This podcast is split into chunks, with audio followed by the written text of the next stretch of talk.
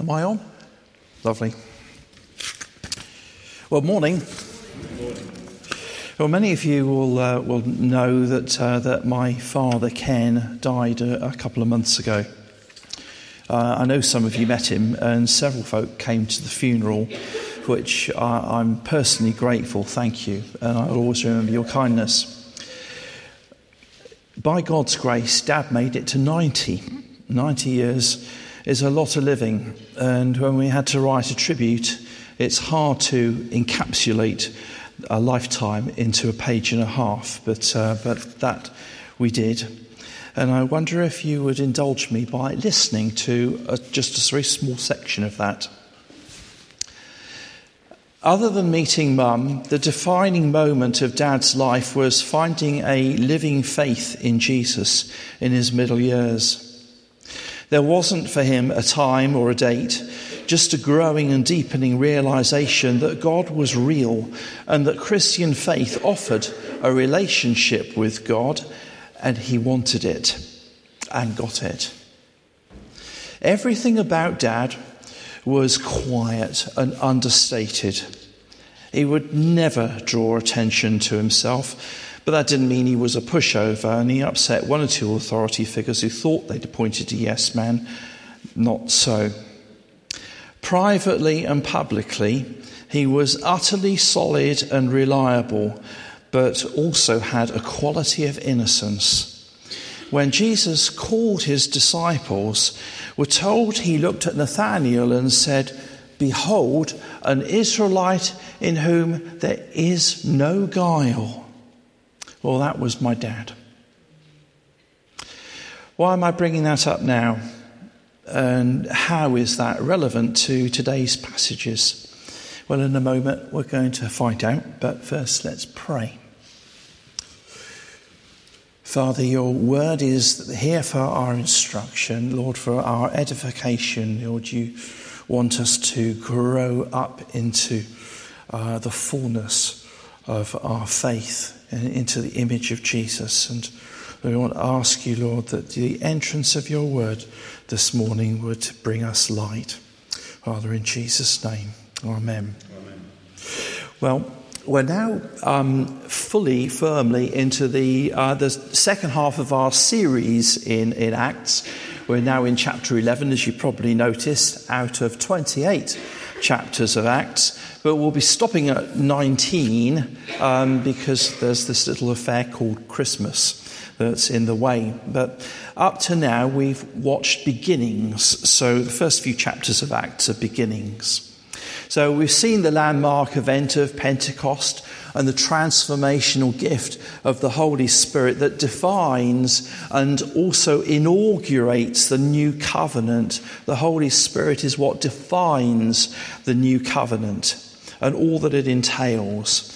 So it extends beyond external action, what I do, to my internal heart motivation. The temple moves from Jerusalem to the heart of the believer, and the temple therefore becomes mobile.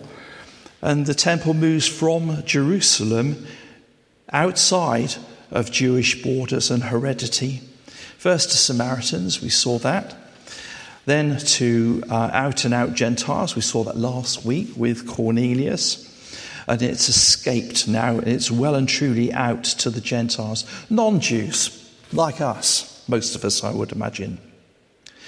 So we've been introduced to Saul, soon to be renamed Paul. We've seen his conversion, and we've watched the early church grow like topsy, accompanied by really vicious persecution and scattering of many believers from Jerusalem to become refugee populations all over the place. So that was the start of Acts, but we're now really in the middle section of Acts, of which is an overlap period which maps some quite important transitions. Well, what would they be? Well, firstly, there's personnel, because although the first bit of Acts is primarily about Peter, Peter is the main figure of, uh, of the early chapters of Acts, and we're not through with Peter by any matter of means. But now the focus is starting to shift to Saul, soon to become Paul, who becomes morphs into the main character. And we've also got a geographical transition because whereas the beginning was firmly rooted in Jerusalem, now it's escaping, as we've just mentioned. And Luke is documenting for primarily for outsiders why and how this apparently Jewish sect is traveling across the full width of the Roman Empire within a single generation, and he's charting its spread. So it's terrific storytelling, widely recognized to be one of the best bits of writing in the ancient world. And today's passage is part of that geographical transition because we're now switching location. The scene has moved to Antioch. Well, where's Antioch? First slide, please. I should have brought the little electrical little uh, little pointer, and I forgot to do that. But if you look at the very middle of the screen, you'll see Antioch. Except I'm pulling your leg. It's not the right Antioch. There were three Antiochs at least in the ancient world. That was called Pisidian Antioch. Next slide. So the real one, um, and I do apologise for not having the, the pointer. Um, actually, is there any way I could possibly grab that?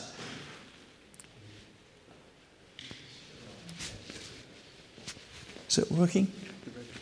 Thank you. Excuse the interruption. Okay, so the, the real Antioch is right up there. So that, that's a city. You won't be able to read it, I imagine, as you've got exceptional eyesight. But it's called Antakya. And you can recognize the word, can't you? Antioch, Antakya. So that's the modern city. And it's about the size of Reading today. It's, uh, it's 250,000 people, roughly. Um, so, but in those days, Antioch was an ancient metropolis. It was the third largest city in the Roman Empire after Rome. And anyone guess what the second largest city was? Roman Empire? Anyone want to stab? Fred? Good guess because it was a Roman colony, but no. Not Jerusalem, no, sorry. Not even Corinth, it was Alexandria. So it's the third major city, really. So, um, unlike other major cities, Antioch is just hugely busy. It's a trading post, it's a multicultural melting pot. And in fact, it already had a well established Jewish population, which is probably why so many early church Jewish Christians from Jerusalem made their way up there. So, if you uh, listened to them, if you went into the market, the predominant language would have been Greek because it was colonized originally by Alexander the Great, Alexander the Great, three centuries before. So a lot of that area spoke Greek, but you'd have also heard Aramaic, and you might have heard a smattering of Latin. So you might even have heard a little bit of Hebrew, and certainly in the synagogue. Anyway, so that's where, where they ended up. So, verse 20, into that setting comes a small flood of Greek speaking Jewish believers in Jesus, and we're told that some arrived from Cyrene on the North African coast in modern day Libya, um, and some arrived from Cyprus. But instead of confining themselves to the company of other Jewish people, they start telling other Greek speakers about Jesus. So, next slide, please. So, surprise, surprise, the Lord's hand was with them. And a result is a great number of people turn to the Lord, believe and turn to the Lord. So, news of that travels back to base, back to Jerusalem. And as seems to have been the usual policy, the church in Jerusalem wanted to check it out. So they need to send somebody up to them. Now, who are they going to send to Antioch? Because really, ideally, it needs to be a Greek speaker, somebody whose first language is Greek and they're fluent. And actually, it would be kind of handy given that quite a lot of the newcomers were from Cyprus, if it was a chap from Cyprus, and that's Barnabas. So they, he's ideal, and he's been around since the very earliest days. Because if you go back to chapter 4 of Acts, he's mentioned as selling a field and laying the proceeds at the apostles' feet. And that's where he's given his nickname because Barnabas is a nickname. His real name is Joseph. But forever afterwards, he's known by his nickname, Barnabas, son of encouragement. So Barnabas goes, and the visit is a real success. So Barnabas, true to his nickname, encourages them, and even more people are reached with the gospel. But Barnabas isn't done. He spots a gap. This new church in Antioch, it has elders, but no apostolic input. And they're a very young church. But back in Jerusalem, of course, his adopted home, there is. So Barnabas starts thinking out of the box. How do I encourage these people? How who can I get involved with this? So to Barnabas, the answer is really obvious. It's Saul. If you go back two chapters to chapter 9, Barnabas has already met him not long after Saul's conversion. And I'm going to very quickly reprise the story in case you weren't here. So, Saul um, has been on Damascus Road and he's encountered the, the risen Jesus. And he goes to Damascus, gets his sight back, and what's his next move? He goes to the local synagogue.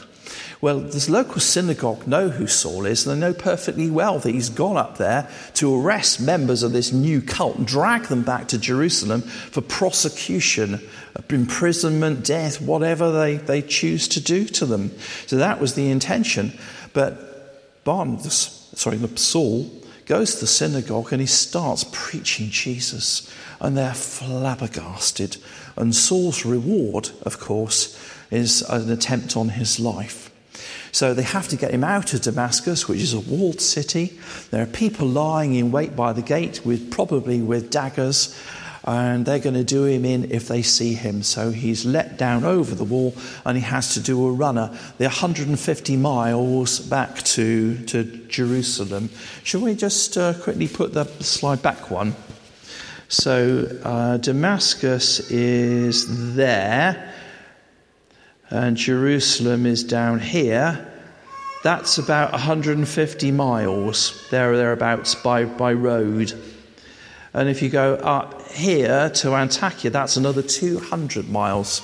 These are not small distances, and you couldn't just jump in the car. So anything they did like that was a real major commitment. Anyway, Saul manages to escape to Jerusalem, but now he's got another problem because Saul is also known in Jerusalem, and the church is, quite understandably, absolutely terrified. So when Saul pitches up, no one believes him. What's he going to do? Well, somebody took him aside, somebody took a risk, and that somebody was Barnabas. And Barnabas takes this huge personal risk, sponsors Saul to the apostles, and the rest, as I say, is, is history. So Barnabas goes to find Saul. Now, we'll just have a look at this again. So uh, this, is, this is Antioch. You can probably see from the green here that that's modern day Turkey. And Turkey has this sort of finger of land, and probably shouldn't have had, but it's got it anyway.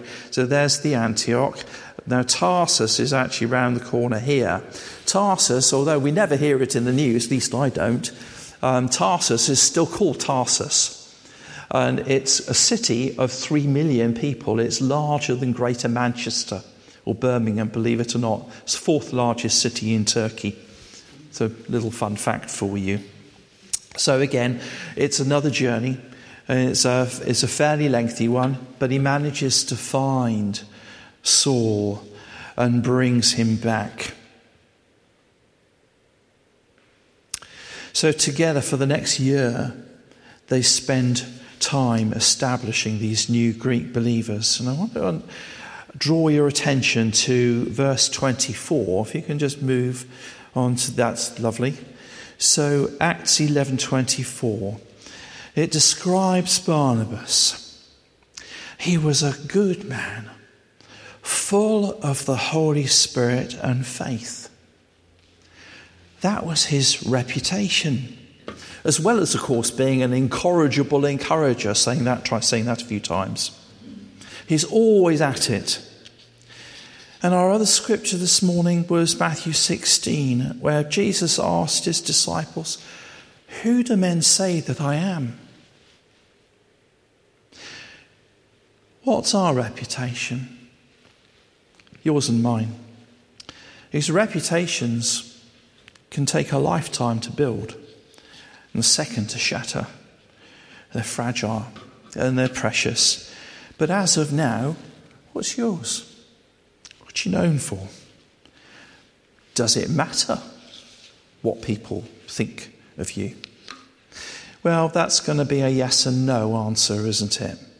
Because ultimately, God's opinion is the only one that really matters, but perhaps unfortunately for us, in some respects, Jesus has chosen to tie his reputation to our reputation. And people will associate our character with our faith.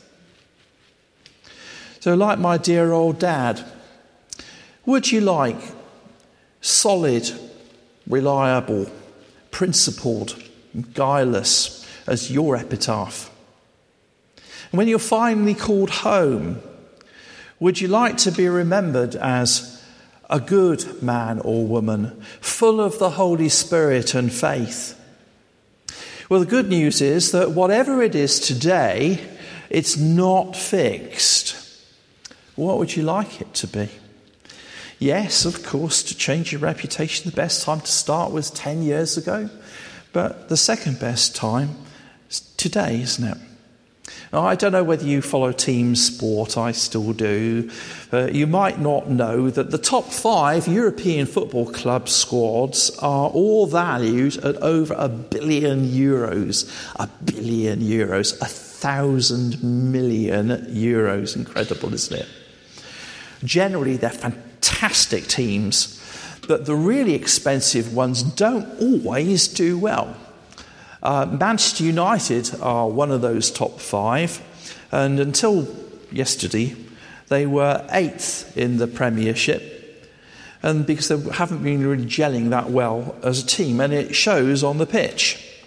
On the other hand, famously, three years ago, if you followed Leicester City, Leicester City squad, when they won the championship, was worth a mere 55 million. Now, that's enough money, isn't it? But it's 15 times less than those top five. So, how do you know whether a team, any team, is getting on well together? Well, apart from the results, I guess. Me, I watch the players' reactions, particularly when they're subbed, when they're substituted. Sometimes when you see players trot off, they, uh, they sort of offer their replacement kind of peremptory high five and as they go by, and they don't even look at each other.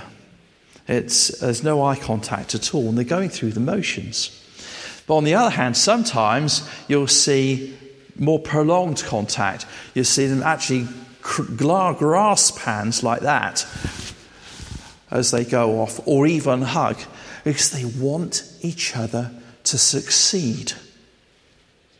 And unity in church is important, and it doesn't really matter whether it's the first century AD in this story or the 21st century here in St. Matthew's. And most of that unity is fostered through personal encouragement. You know what's coming next, don't you? So, are you an encourager or are you a critic? So when you get home on a Sunday, do you have roast vicar for lunch? or roast anybody else?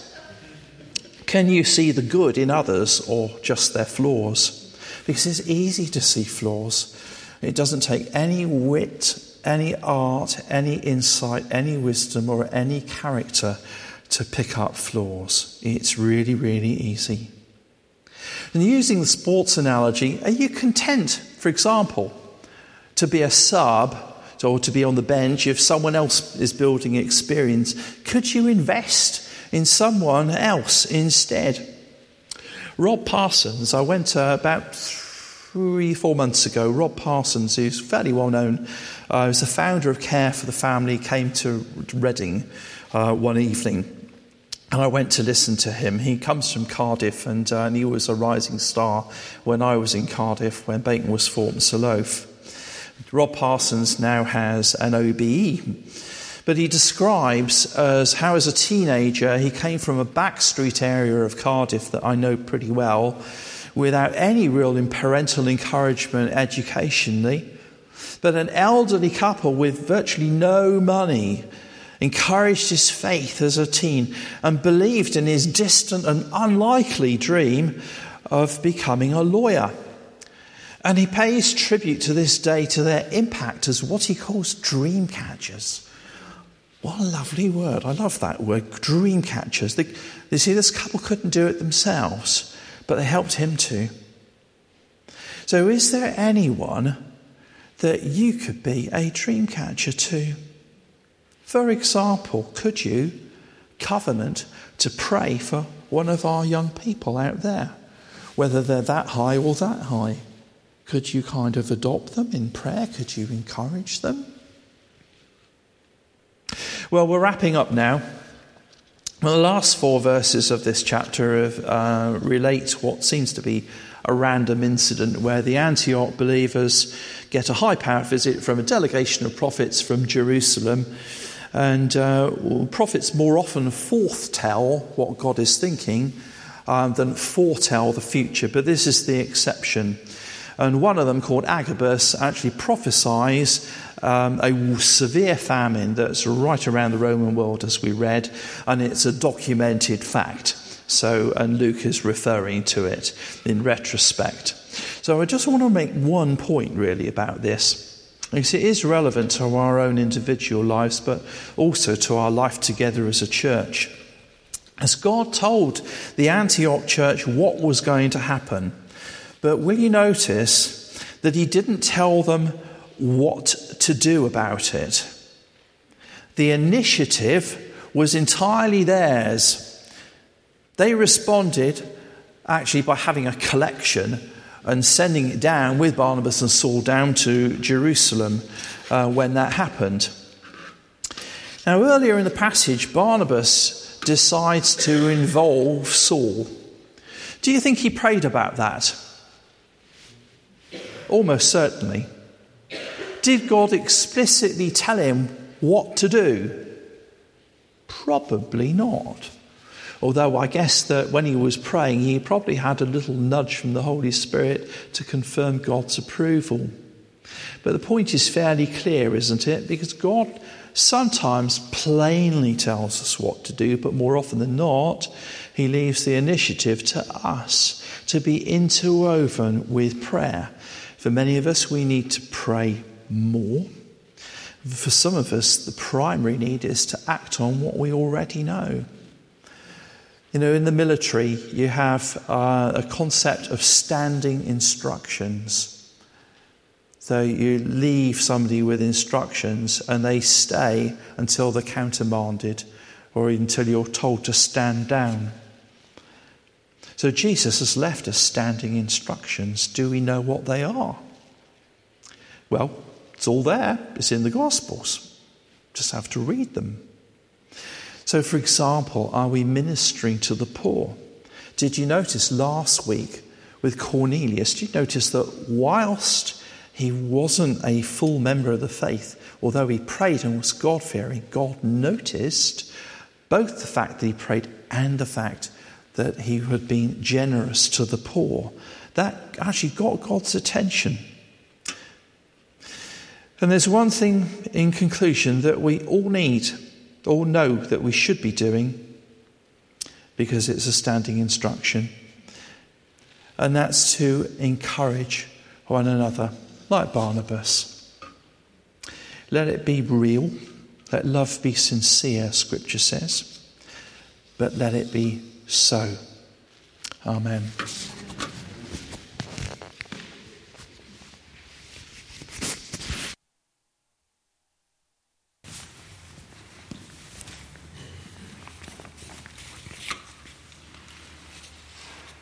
Thank you, David.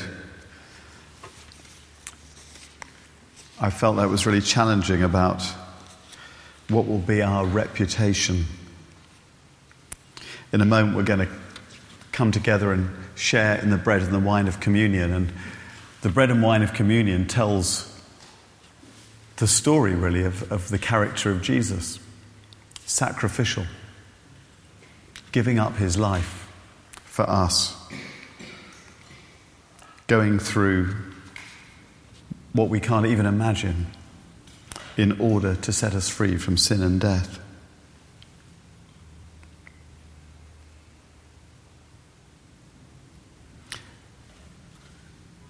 We're going to sing now of God's faithfulness in the very well known song, Faithful One. Uh, Martin's going to lead us in that now. Let's stand together.